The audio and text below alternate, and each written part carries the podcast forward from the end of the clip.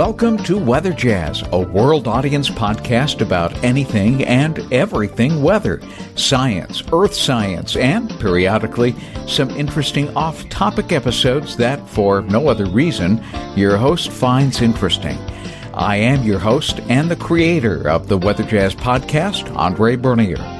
I'm the senior meteorologist on staff with WJW Television in Cleveland, Ohio, a position I've enjoyed for over three decades. In just a moment, we'll explore today's topic. You can find and listen to this podcast via any podcast app by searching for Weather Jazz, one word. Every episode is also available via the website weatherjazz.com, which is also where you'll find any accompanying information and links to which I may make reference. And this is episode number 63 for Tuesday, March 19th, 2019, and today is one day before the vernal equinox, better known as the first day of spring.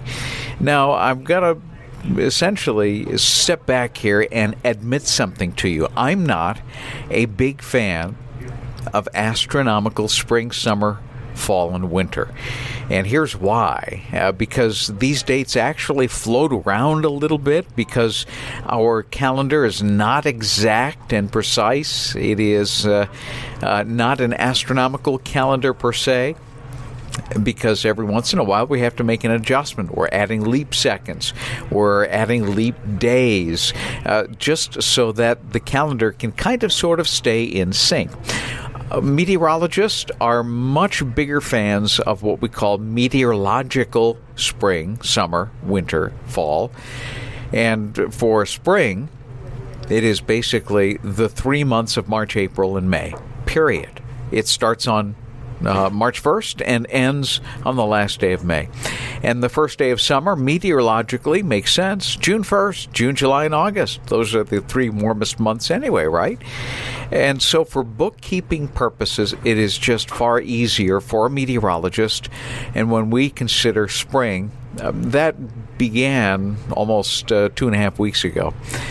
Uh, but uh, let's go ahead and talk about the astronomical implications of springtime. Because that is the point at which the sun is going to cross over in its journey uh, from the southern hemisphere into the northern hemisphere. Now, it doesn't actually do that because the Earth is the one that's tilted in its orbit. It remains at a 23 and a half degree tilt. And it is at the point in its orbit now where the sun is directly overhead of the equator and will cross over into the northern part of uh, or just north of the equator in the northern hemisphere beginning at 5:58 p.m. tomorrow or Wednesday March 20th. Uh, now, some interesting things happen during the vernal equinox, and let's talk about sunlight.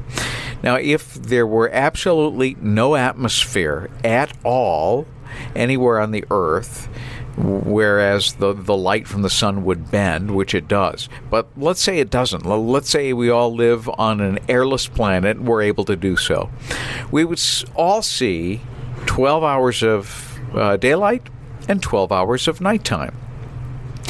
And at the poles, half of the sun would be up over the horizon uh, both at the North and the South Pole. Of course, at the North Pole, it would be rising, and at the South Pole, it would be setting. It would take several days to set till it disappeared totally from the South Pole, and it would take several days to completely come up over the horizon over the North Pole.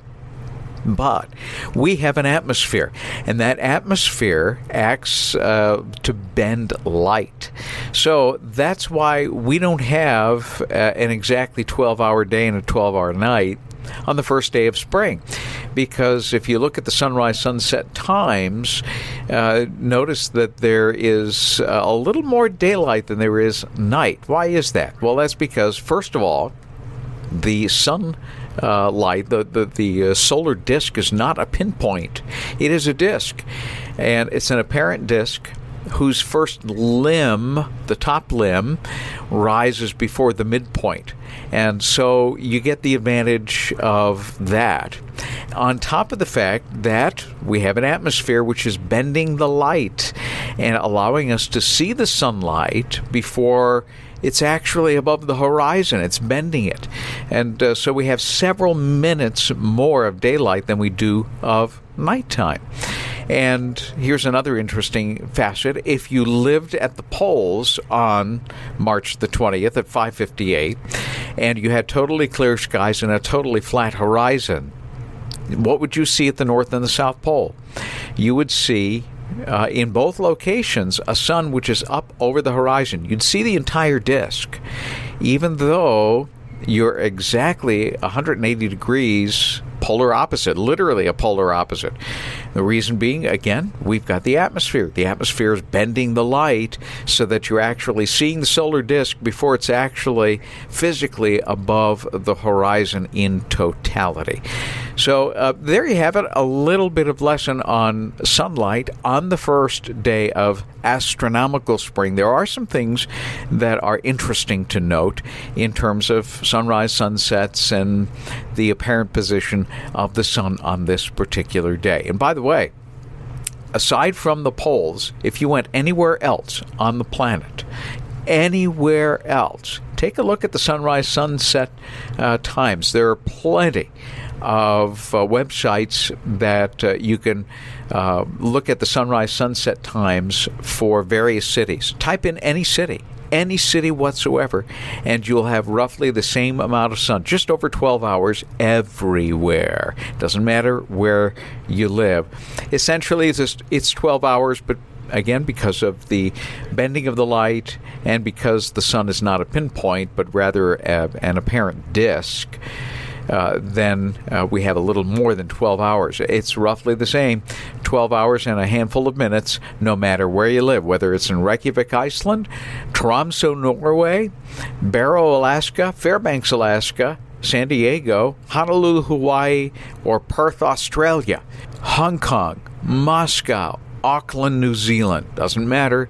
12 hours plus a little bit uh, every single day, every single place, aside from the poles. Well, there you have it. Happy spring, everybody. Enjoy the day, and uh, perhaps we'll have a special edition of Weather Jazz either tomorrow or on uh, Thursday about the supermoon, which uh, we'll be enjoying tonight and tomorrow. I'm hoping to uh, get a couple of you to um, interview about uh, maybe some of the things that uh, uh, seeing a beautiful moonlit night means to you? What comes to mind?